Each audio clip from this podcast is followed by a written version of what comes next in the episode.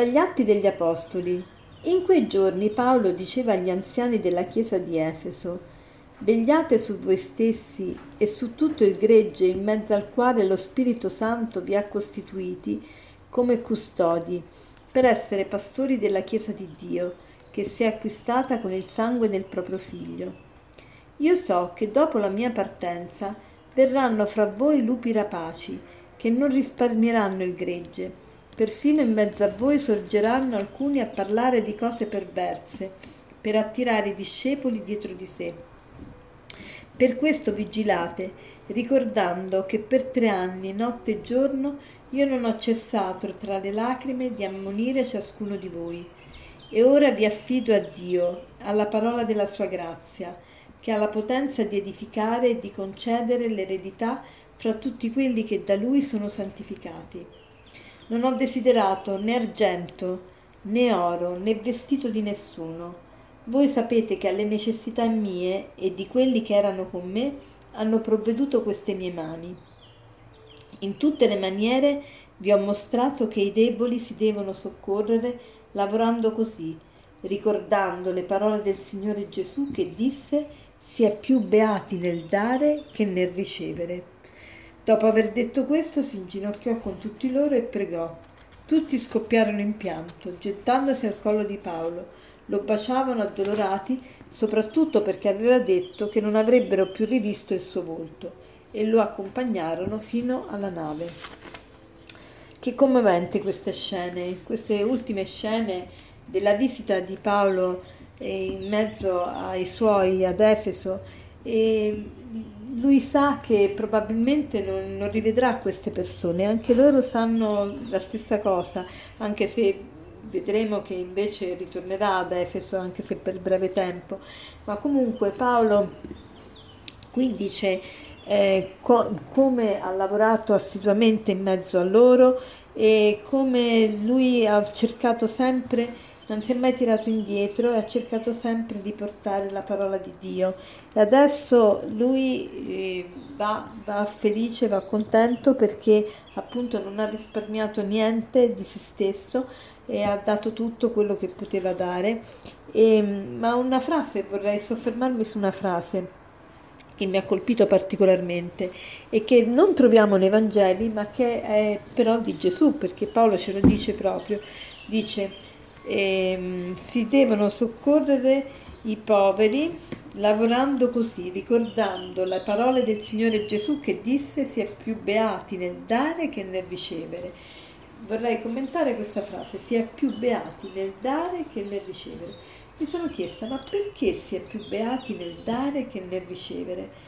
Ma ci sono mh, probabilmente molte motivazioni, a me sono venute in mente queste.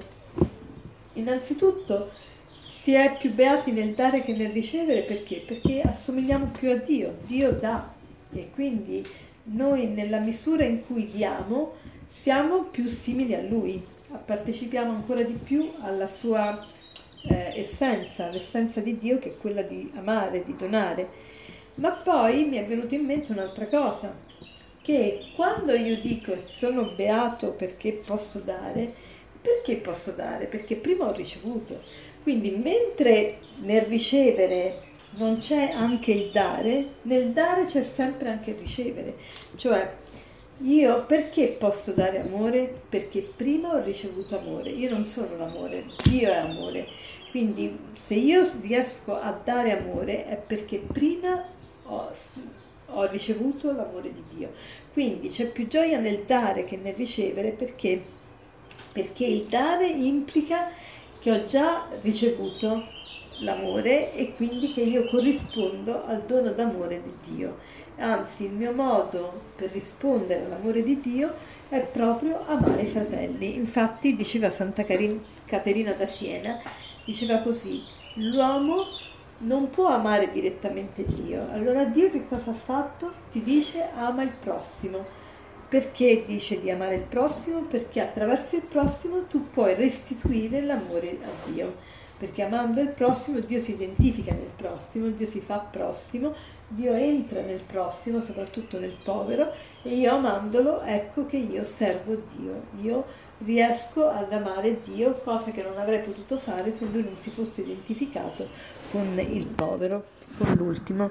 E quindi poi cioè, ci sono altre motivazioni, perché c'è più gioia nel dare che nel ricevere?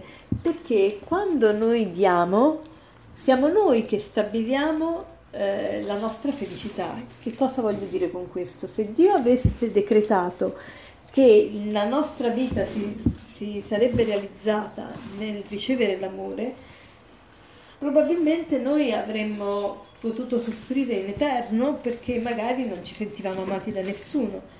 Invece col fatto che la felicità sta nel dare più che nel ricevere, vuol dire che noi, dipende da noi il fatto di voler essere felici o no. Cioè se io non sono felice è solo colpa mia.